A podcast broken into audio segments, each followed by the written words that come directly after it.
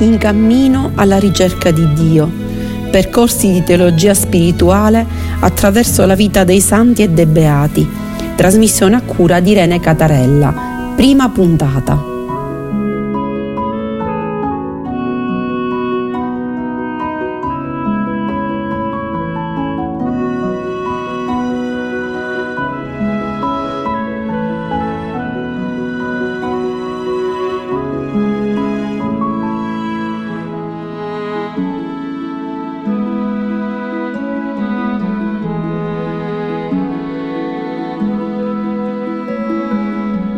In cammino alla ricerca di Dio, percorsi di teologia spirituale attraverso la vita dei santi e dei beati, trasmissione a cura di Irene Catarella. 16ª puntata dedicata a Hildegard di Bingen. Un caro saluto ai nostri radioascoltatori e alle nostre radioascoltatrici. La puntata di oggi è dedicata a una donna straordinaria, una monaca cristiana, monaca benedettina, venerata da noi dalla Chiesa Cattolica. È stata dichiarata nel 2012 dottore della Chiesa da Papa Benedetto XVI. Si parla di Santa Hildegarda di Bingen, o meglio Hildegard von Bingen, perché lei era tedesca. Prima di parlare di quello che ha scritto, di quello che ha fatto, dobbiamo dire chi è Santa Hildegarda, una donna che nel Medioevo ebbe un potere straordinario. Fu una santa, una mistica, una scienziata, una linguista, una filosofa, una poetessa, una compositrice di musica sacra, la madre badessa di Bingen, di questo monastero che fondò lei stessa.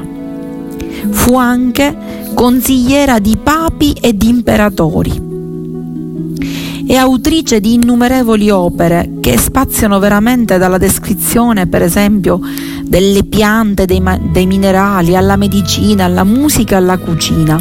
Figuratevi che i rimedi di Santa Hildegarda vengono tuttora messi in pratica, i rimedi erboristici appunto creati da lei. Cosa scrisse? Scrisse un lapidario. Un lapidario sarebbe un libro delle gemme, delle pietre preziose appunto, e espone in questo libro qualità e virtù di quelle pietre che venivano considerate le eccellenze del regno minerale, cioè le pietre più preziose. Poi svolse, come dicevamo, una grande attività erboristica e medica e se qualcuno vuole venire a conoscenza con questi rimedi di Santa Hildegarda deve procurarsi il testo Cause e cure delle infermità e vedere come i rimedi sono efficacissimi anche oggi. Invece nel libro delle creature, che potete sempre trovare adesso, Hildegarda passa in rassegna piante, animali, metalli, tutto ciò che esiste in natura, indicandone le caratteristiche e come possono essere utili al benessere dell'essere umano. Quindi un'opera veramente straordinaria. Non si sa forse che Santa Hildegarda fu la prima a dire che seguire un regime alimentare sano ed equilibrato contribuisce a ritrovare la salute dell'anima e dello spirito, che per lei erano strettamente connessi tra di loro.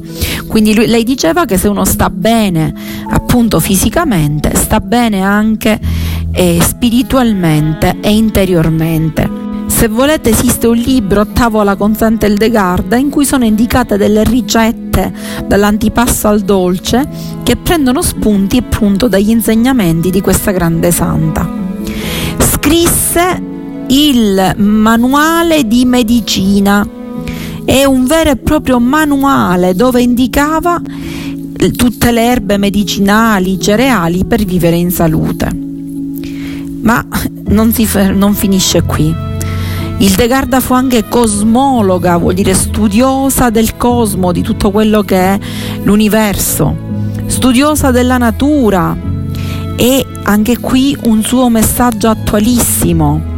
Era sostenitrice del rispetto della natura, perché vedeva l'impronta di qualcosa che va oltre, cioè quindi l'impronta di Dio, in quello che era la natura. Per questo si dedicò agli studi di fisica, di farmacologia e di medicina.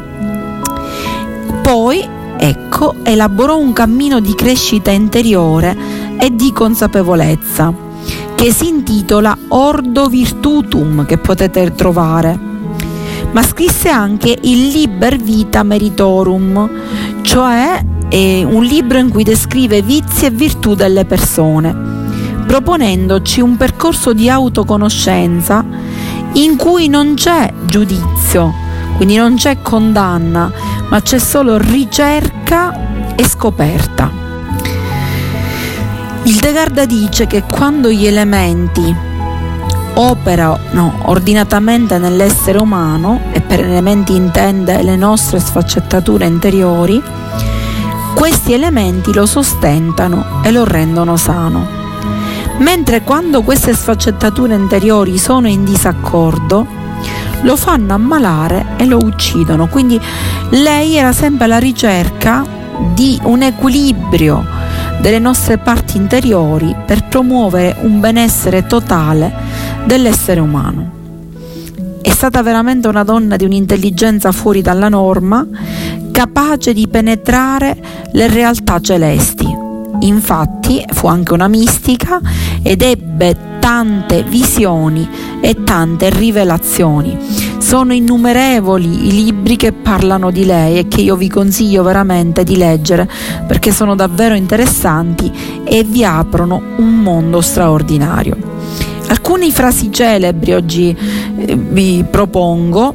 Per esempio, lei dice: l'anima è una sinfonia, per dire che l'anima è come se fosse una melodia e non deve essere stonata ma intonata, e per essere così deve suonare all'unisono con Dio. Dice sempre Santa Hildegarda: ogni creatura è lo specchio luccicante e brillante di Dio. Quindi noi siamo stati creati per amore e ogni creatura rappresenta proprio quello che è l'interfaccia, cioè rappresenta la luce divina. C'è in ogni creatura questa luce divina che si manifesta.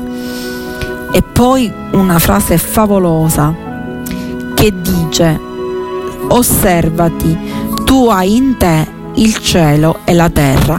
Credo che non ci sia frase più poetica, più straordinaria per poter esprimere la doppia dimensione che noi troviamo dentro di noi, una dimensione più materiale, la terra appunto, e invece una dimensione più spirituale, divina, elevata, come è quella del cielo. Ci chiediamo come Santa Hildegarda finì in monastero. Innanzitutto ricordiamo che lei visse in un periodo in cui la donna, poiché figlia e discendente di Eva, che era stata responsabile del peccato originale, veniva considerata impura per natura e quindi relegata ai margini della vita spirituale della Chiesa. Nel Medioevo era così. E addirittura si proibiva alle rappresentanti del genere femminile, monache incluse, di avere contatti con gli oggetti di culto e non potevano trattare argomenti teologici. Quindi la donna non aveva alcuna autorità nella Chiesa, doveva essere sottomessa all'uomo. Però fu straordinario come nel Medioevo alcune donne riuscirono a trovare una via per vivere pienamente questo sentimento religioso, diventando guide e maestre spirituali. E questo appunto è il caso di Hildegarda di Bingen, una mistica che ebbe una comunicazione diretta con Dio, tant'è vero che fu una delle prime donne a seguire questa strada. Da dove era nata e da chi era nata? Era nata nel 1098 da una famiglia nobile di origine tedesca, ma a soli 8 anni era entrata come oblata nell'eremo di Giuditta di Sponeim, vicino all'abbazia di Disobodenberg, nei pressi di Magonza, perché c'era l'usanza allora di offrire agli enti monastici donne e bambini. Noi la pensiamo, la immaginiamo, no? Visto che faceva tutte queste cose, come una donna dal grande vigore, grande forza e salute. In realtà da piccola lei era debole e malaticcia, però già da piccolina aveva mostrato un grande fervore religioso, e tant'è vero che aveva già dimostrato nell'infanzia di avere delle visioni divine, visioni che ebbe per tutta la sua vita e fino alla morte che arrivò nel 1179. E inizialmente sappiamo che lei non voleva divulgare le proprie visioni, e infatti sino a 15 anni lei aveva avuto molte visioni, parlava di esse però in modo semplice, perché anche lei se ne meravigliava. Però dice lei stessa, c'è una sua testimonianza, che durante una sua malattia chiese a una delle infermiere se anche lei vedeva delle cose simili, e quando questa infermiera le rispose di no, ebbe paura, perché spesso le capitava di parlare di cose future che invece lei vedeva come se fossero presenti. E cosa fece? Quando notava che, parlando di queste cose in maniera semplice e naturale, gli interlocutori restavano sorpresi, e allora ovviamente era diventata sempre più riservata. Solo nel 1136, dopo aver preso la direzione della sua comunità, lei cominciò a mettere per iscritto le sue visioni, assecondando, si dice, una voce celeste che le diceva: «Oh fragile creatura, cenere da cenere e polvere da polvere, racconta e scrivi ciò che vedi e odi». E lei stessa, Hildegard, in un suo libro intitolato Scivias, scrive questo, però ne aveva sempre, come dire, sorpresa anche lei. Diciamo che ne rimase stupita, insomma, avere delle visioni non è una cosa da tutti. Comunque, nonostante questo, fu incoraggiata a scrivere, perché vennero visionate da Papa Eugenio III e da Bernardo di Chiaravalle, di cui noi abbiamo parlato e sappiamo che mistico e personaggio straordinario era, e venne autorizzata a proseguire la stesura di questo libro di visioni. Anzi, alcuni estratti del libro vennero pubblicamente, letti in occasione della chiusura del sinodo, tant'è vero che fu tributato a lei un onore che nessuna donna aveva mai ricevuto. E lei dice che è riuscita a scrivere certe cose non per un suo potenziale, perché la sua lingua non poteva raccontare queste cose, ma grazie allo Spirito Santo che gliel'aveva insegnato.